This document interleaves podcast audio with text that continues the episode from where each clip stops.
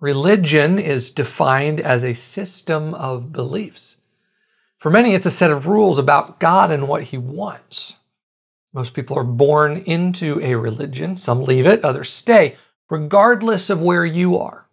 There's no substitute for discovering God personally. People ask about my faith journey. I've shared parts of it in my books and teachings, but I thought it would be revealing to thread everything together from potty training until now for a story that I call Losing My Religion.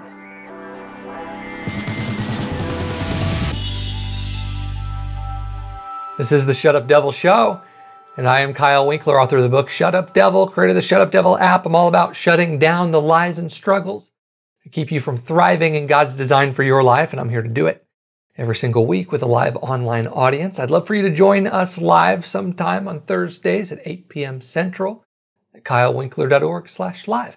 As I reflect upon my journey so far, I realize that the Lord brought me to different levels of freedom in stages. I think that's often the case for people who were really steeped in religion, like I was. There's usually a lot of deprogramming that has to happen, which doesn't all happen in one setting. So, as you hear from my story, you'll hear some things that you can relate to, I know, but you'll also hear some things that are uniquely mine and supernaturally God's.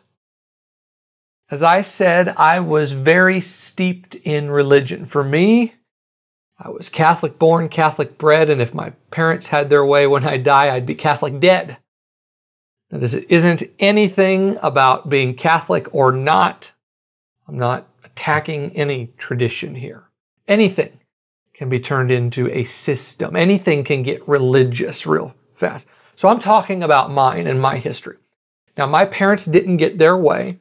Much to their distress at the time, something happened to me at 16 years old which changed everything. I was a sophomore in high school. It was my second year at public school. Before that, I was in a Catholic school. Now, you have to understand, I lived in a small town in southeast Missouri, which was established to be a seminary for priests. So, this town is like a stronghold for that tradition. People don't know much else. But there was a couple at my school who attended a non denominational church about 20 miles from where I lived. It was across the Mississippi River in Illinois. They kept inviting me to their church's Wednesday night youth group. Part of me wanted to go, but another part of me was scared stiff. In fact, I remember like the first three times that they asked, I came up with an excuse. But one Wednesday afternoon, January 2001, my friend called and he said, Hey, can you come to youth group tonight? I said, Let me ask my mom, fully intending not to ask her, but to try to come up with an excuse. I held the phone away from my ear, couldn't think of an excuse. I was all out. So I replied, Yes. She said, I can go. A few hours later that evening, I walked into a new kind of church to me. I was a shy, insecure, shame ridden 16 year old boy who had no idea what was about to happen. The preaching, the singing, everything that night expressed God like I never knew He existed. It demonstrated a relationship with God that I never knew I could have. And it was the first time I felt hope that things could be different for me. You see, as far back as I can remember, I never felt like I belonged. There was always this internal something that made me feel like an outsider. And the insecurities that created in me were huge. I was afraid to talk for so long. Ultimately, I think because I was afraid when I did that I was being judged. My insecurity was almost debilitating, even in preschool. I cried and I cried until my mommy let me out of my first year of preschool. So you're listening to a preschool dropout, at least for my first year. I did go back and graduate my second year, but I didn't graduate from the insecurity and the shyness. In elementary, they thought I had a reading problem because of it. They called me to read aloud in class, and I freeze up. So they thought I couldn't read when the truth is I was scared to talk. So they put me in a bus for reading help. Well, nobody wanted to be friends with the kid who didn't talk or the kid who couldn't get the bat on the ball or the foot on the ball. So for much of elementary, I was the loner, the one chosen last for teams and groups, misunderstood, made fun of, which all only cemented the fear in me that not only did I feel that I didn't belong, but I was someone who didn't belong. It created an identity of rejection, an identity of shame that lasted in me for many years. Now, I don't want to overstate my story. I had a great upbringing and a great family. I wouldn't consider myself depressed, but I cried a lot. Well into teenage years, I cried in my bed often. My prayer through those tears was God, take me. Why don't you just take me? I said all of that because it gives the backdrop of my journey to today. But it also explains why what I experienced at that church at 16 years old was so monumental for me. You see, up to that point, my view of God was that He was a distant taskmaster. Jesus was basically a plaster of Paris statue that hung on the wall at the front of my childhood church with a scowl on his face. I feared he was ready to zap me dead for my every mistake. But suddenly, I heard about Jesus in a personal way. As someone who knows me and is interested in me and can change me, and I wanted it all. There's no warm up period for me. Sometimes, from that kind of tradition to what I was coming into, you got to kind of warm up to that. Not for me. I wanted everything God had, and as fast as I could get it. And I thought my religious family would be thrilled to hear about my sudden interest in the faith. They weren't. They were threatened. I could go to youth group, but I couldn't attend this church on Sunday mornings because worshiping outside of the denomination would be a sin. I bought a Bible and I hid it under my bed. My mom found it and got worried. I mean, can you imagine of all the things a teenage boy could hide under his bed? A Bible is what worried my parents. Anyway, with my exposure to God's Word and His Spirit, I started to grow in boldness. That's what happens. It started at home, I guess. Since my parents forced me to continue to go to their church every weekend when I wanted to go to this new one, I found a shirt on the internet and I bought it to wear in their communion line. And it said, Worship God, not your man made denomination.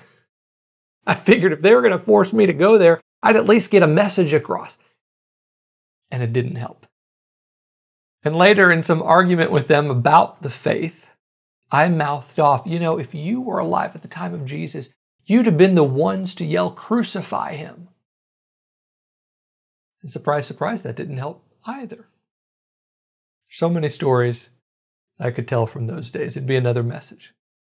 But during that time, like now, a year into this newfound faith, there was a Sunday night event that my parents let me attend. A prophet was coming to minister, and his name was Dick Mills. He has since gone on to be with the Lord. I didn't realize how kind of popular he was in those circles back then, but I was 17 years old. And I was sitting in the back of that service when he pointed at me and he said, I have a word for that young man back there. Stand up. So I stood up, shaking in my boots, thinking he was going to expose my every sin in front of the whole church, but he didn't. What he did was confirm this thing that I had started to sense. He, he didn't have a Bible in his hand, but the way that God used him is God would give him scriptures and then he would put those scriptures together into a prophetic word. It was very unique and very fascinating. So he used scripture to speak a word into me about a future of ministry. He said, Kyle, you're going to have a boldness with words, a freedom of speech you've never had before. He had no idea of my shyness. He's talking to me about a freedom of speech. He said, You're going to have a wisdom beyond your years and a vocabulary beyond your education. And then he concluded, after giving some scriptures, by saying, You're going to be the church yacker. Now, for a kid as shy and insecure as me, that was monumental. Hard to believe, actually. But yet something resonated. Something about that made me think, I do believe this is true. It, like, as I said, confirmed something I was starting to feel. Now, when I look back at that part of my story, I think that was a moment when I said to myself, okay, I believe God wants to use me, so I've got to get ready enough and cleaned up enough and worthy enough for it. I thought if God's going to use me in this way, then I've got to get over some of the things that I was dealing with. So from there, I graduated high school. I went to a Christian undergraduate school in South Florida. I lived in Missouri, as I said. Went to South Florida for college. And I always tell people that was kind of the start of me enlisting in the holiness police for like a decade. Back then, I didn't have much love for me, so I couldn't have much love for other people. And it showed. I thought God had all these requirements for me, so He must have them for others, and I was bound and determined to make sure that they knew it and help them do it. It wasn't a great way of winning friends and influencing people, I'll say that much. After college, I went to work for a huge church. It was like, at the time, one of the largest 15 churches in the country, huge. But I was also attending another church too. I was like attending two churches at the same time. Everything I did was spiritual. I was going to conferences, attending these two churches, working in church. Every day of the week I was in the church. Every night of the week I was in the church. Monday night was spiritual growth seminar. Tuesday was advanced Bible study. Wednesday I was a youth leader. Thursday was small group. Friday was intercessory prayer. And I was there for both Saturday and Sunday services. I was doing everything I knew to do to get ready and be good enough to prove to God why He should move in my life. And then an opportunity came to help a ministry in North Florida that had played a big part in my high school years, my youth group years. In 2007, they were going through some extremely tough times, so I went there to help them rebuild. I was 22 just about to turn 23. Over the next five years there, I came to be second in charge of that ministry. There was a lot of opportunity there. It was a major time of growth for me, and we did restore the ministry. But if you know much about the spiritual history of North Florida, you might know that it is also considered a land of revival. There's a huge revival there that happened in the mid to late 90s, and many of the friends that I gained up there were part of that. So I became part of that circle. And I heard and saw some awesome things that I can't unsee. Miracles and deliverance. I've seen God move in powerful ways. You can't unsee that kind of stuff. I am convinced God does that stuff today. Having said that, though, and I don't mean to characterize everyone in those circles like this. I mean, like anything, that too, though, can come with its own legalism. And after a while, to me, a lot of it just seemed to come down to God's man of power for the hour on a stage, implying that the reason that God uses him so powerfully is because of how much he prays and fasts and disciplines himself to be this pure vessel Meanwhile, the rest of we groundlings come back week in and week out, begging God through tears to use us like He's using Him. And enough is never enough, and there's always more to do. And it got real exhausting to me. And that might be a cynical approach to this. Like I said, I don't mean to characterize everyone like that. But for me, it ended up being a whole lot of blood, sweat, and tears trying to prove something that Jesus already proved. So I was in all of that. And then I went to seminary and I earned my Master of Divinity in Biblical Studies. And I'm not minimizing experience or education. I'm grateful for it all. God used it all to get me here. But with everything, with all the experience, with all the education, passion was bubbling up in me that I started not to be able to contain. I needed an outlet. And I had access to something back then because of where I worked, very unique that most people don't have access to at all, much less at what, 25 or 26 years old. I had access to a TV studio. And so that was what God had kind of put in my hands to kind of give me an outlet. Now, that might sound dangerous for somebody in his mid 20s to have access to, but I figured people wouldn't listen to someone in their 20s teach, but I thought I could host stories of people who God used in big ways for healings and deliverances. So, over a year or two, I brought in a handful of people and I recorded interviews with them. Some of those became fairly successful, especially in the early days of YouTube, enough to where I thought, okay, I figured it out. I know what God's going to use me for. I'm going to be a voice of His power. So, approaching my late 20s, I thought, I'm ready. I'm ready to step out. I'm going to do this thing. I resigned my position in that ministry and I launched out on my own. But here's the secret that I couldn't dare say back then, nor in those circles where I felt I had to prove myself good enough to be used by God, pure enough to be used by God. Since my salvation at 16 years old, though yes, there was a definite change in me, I grew in boldness, my interests and passions were different. I wanted to love the Lord with all my heart and soul. But still, after a decade of being a born again Christian, all the classes, education, self help books, fasts, deliverance strategies, and I did it all.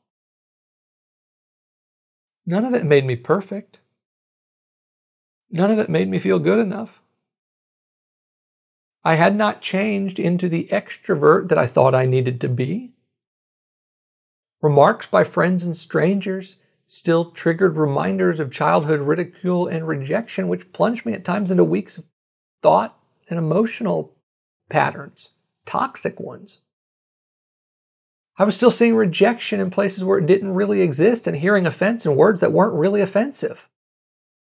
And I was still dealing with things over which I didn't have the victory that everyone around me made it seem like you needed to have in order to be good with God, much less used by Him.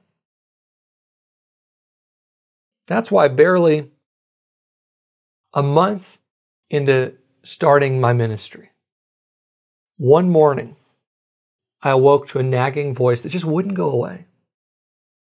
A voice that beat me to tears. Over a period of about a week, it told me three things.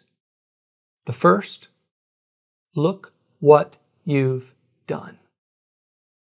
Suddenly, my mind was consumed with my every sin since potty training all the things I had done. I saw myself in elementary school pickpocketing a piece of chocolate from the grocery store. Saw myself taking the Louisville slugger to the neighbor girl's stomach. There was no sin too small that wasn't being brought up to accuse me. But worse than that were the things that I had done after I became a Christian, the secret sins and all the places that those had led. So the second thing that I heard was God can't use you. All this evidence was being brought up as to why I wasn't good enough, why nobody would accept me, why maybe even God wouldn't accept me. The third thing that I heard was shut it all down. Walk away from ministry, from the call, from the promise I'd been pursuing at that time for about a decade. I'm telling you, this was a severe demonic war being waged against my mind, aimed to shut me up and shut me down. I was filled with fear. I felt like the sky was going to fall on me at any time. I wasn't quite sure that this wasn't God saying some of this stuff to me, and I started to believe it. That there was no way that someone like me could be used by God. I should go and leave it up to the perfect preachers. Well, during that week that all this was happening, I happened to be preparing to host my next interview. Now, that's a real trick, let me tell you trying to prepare for a sermon or prepare for a spiritual something while you are being attacked and accused by the enemy. Preachers have to do it all the time, but let me tell you, it's not easy. But the book that I was using to prepare for this interview, it brought me to a familiar verse of scripture that I had read many times before. I was in seminary by this time, almost finished with seminary by this time. I had seen these verses. But in the heat of this warfare, I saw this verse in a way that I never had before. The verse is John 1:29, the words of John the Baptist when he saw Jesus just before his baptism. You've heard me teach about this a lot lately. John the Baptist exclaimed, Behold the Lamb of God who takes away the sin of the world. That verse gripped me like never before. It was that word, behold. It's not a quick glance, it's a close study. It means like, like really see it. And that's exactly what happened to me. I'll never forget being in my living room in North Florida. Not through a vision, but with my mind's eye. This verse took me to behold, to see, to, to grasp Jesus as a lamb. In Scripture, Jesus is likened to many things a lion, a bridegroom, but a lamb is what he is symbolized as more than anything else in Scripture. You even look at the Christmas story and all the features inside of it from the manger to the shepherds to Bethlehem, they all prophesied of Jesus being a lamb. That's a different message. But in the book of Revelation alone, he is mentioned as a lamb more than 25 times. Some months ago, I taught about the significance of Jesus as a lamb in a message titled Behold the Lamb. It's on the podcast. But in short, for Israel, the lamb is the symbol of deliverance, forgiveness, atonement, and freedom. Jesus came to be the Lamb of God, to be sacrificed on the altar of the world for the forgiveness of the sin of the world. And suddenly I saw it. I mean, I went to the cross where I saw Jesus in that place of being filleted as a sacrificial lamb, taking on the sins of the world. But in that moment, I saw it as mine the ones that were hanging over my head, the accusations and threats over my head. I don't have the time here to get into all the details. I tell the story vividly in my book, Silence Satan. But in this moment, I beheld the cross in a way that finally took it from my head to my heart. Growing up Catholic, I knew what Jesus did on the cross. I was taught that. At 16 years old, I understood what the cross meant about my personal relationship with Jesus. But for some reason, I never got what it meant about me, like beyond the past. I understood forgiveness of the past sins, but I didn't know what it meant about my present and future. So when I beheld it that day, I wept over the love. I remember laying on the floor on a pillow, crying, until I heard, Get up and make a list of the things hanging over your head. At first, I wondered, Is this God or the devil? What does he want me to do? Make a list of my wrongs and hang them on the wall to stay forever conscious of them? But I did it. On a piece of paper, I listed those things that were condemning me. Then, when the paper was full, I got the sense to draw a cross all over it until those wrongs were completely covered. But covered wasn't enough, God reminded me. That was Old Testament. That's all the blood of bulls and goats could do was cover for sin. But Jesus, the perfect, sinless Lamb of God, came to cancel sin. All sin, past, present, future sin. This is what Colossians 2:14 says. He canceled the record of the charges against us and took them away by nailing them to the cross. So, with the realization of what this meant about the list that I held in my hands, God led me to take the final step to see the cancellation. He said, rip it to shreds. So that's what I did. And I don't think I've ever experienced something more satisfying. I made one big tear down the center and then dozens more to the remaining pieces until the record of my wrongs was but a heap of confetti on the floor.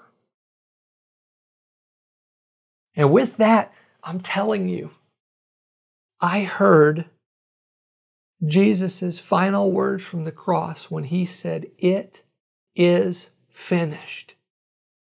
And I just knew in that moment what it meant. Finally, what it meant. The guilt, the shame, past regrets and present struggles finished. The question of, does God love me? Can God use me? Am I good enough? Finished. I can't describe the significance of this moment for me except to say that I finally felt it. Like I said, it finally went from my head to my heart. And another wave of boldness, and I'm telling you, I got a wave of boldness at 16 years old. I got this next wave of boldness at that point. In that moment, seeing the record of wrongs as confetti at my feet, I stood up. I can still see it so clearly. I stood up in my living room that day and I made the determination that if anything comes against me like that again, I don't care if it's from the devil or from other people, whatever. If anything threatens me, accuses me like that again, I am going to use the Word of God and the truth of the cross to say, Shut up, devil. That's where that phrase came from. And the rest, well, it's kind of history, as they say. You know, I thought I had a message a month before when I first launched in ministry. But in God's own unique way and time, He gave me His message. And I haven't let up, give up, back up, or shut up about it since then. I'm as passionate about it now, almost 10 years later, as I've ever been. Yes, I've grown a whole lot in the message. You can see my growth in grace in the books that I've written. But one thing that has stayed the same since my encounter at the cross that day is that when reminders of past regrets or present struggles come up, because they still do, they still will for you too. Being a Christian, as I'm sure you are well aware of, doesn't make you immune to the enemy's attacks. Sometimes you hear the accusations all the more. So they still come up. The difference, though, now is that I know that because of Jesus, they no longer define me. Because of the cross, they mean nothing about me, my future, or what God can do with me. And it's the same for you. You got to make the determination as I had to in order to press forward. God's word is more real than what you feel. Because of Jesus, hear me. I'm speaking right into you. Because of Jesus, you are made new, made right, made whole, and made holy. Because of Jesus, you are on the good side of your good God. Anything else that says otherwise, you might as well reply, Shut up, devil. Okay, I mentioned my books. Like I said, they really chronicle like my journey to today, my journey in grace. My first book, right here, Silence Satan, tells the story of my encounter at the cross, and it leads you there like God led me to help you really see it and live in the victory of it. My second book is this one, Activating the Power of God's Word. It explores how to identify with the truths of God's Word in a way that really changes you, particularly through speaking it. That has been a huge principle in my life, and I walk you through it in this book. My latest book, which is the official Shut Up Devil book, deals with the mind and help shut down the 10 most dangerous lies that the enemy plants in our thoughts. All of my books, all of my resources are available on my website at kylewinkler.org. The books are available wherever books are sold. I'll sign them for you though if you order them on my website. Again, kylewinkler.org. Okay? That does it for the Shut Up Devil show. Remember, God is good and He is with you and for you, and we are too. We're here every week on my website at kylewinkler.org, on our podcast, wherever you get your social media. Don't forget, wherever you're watching or listening, tap that subscribe or follow button so that you never miss a show. See you next time.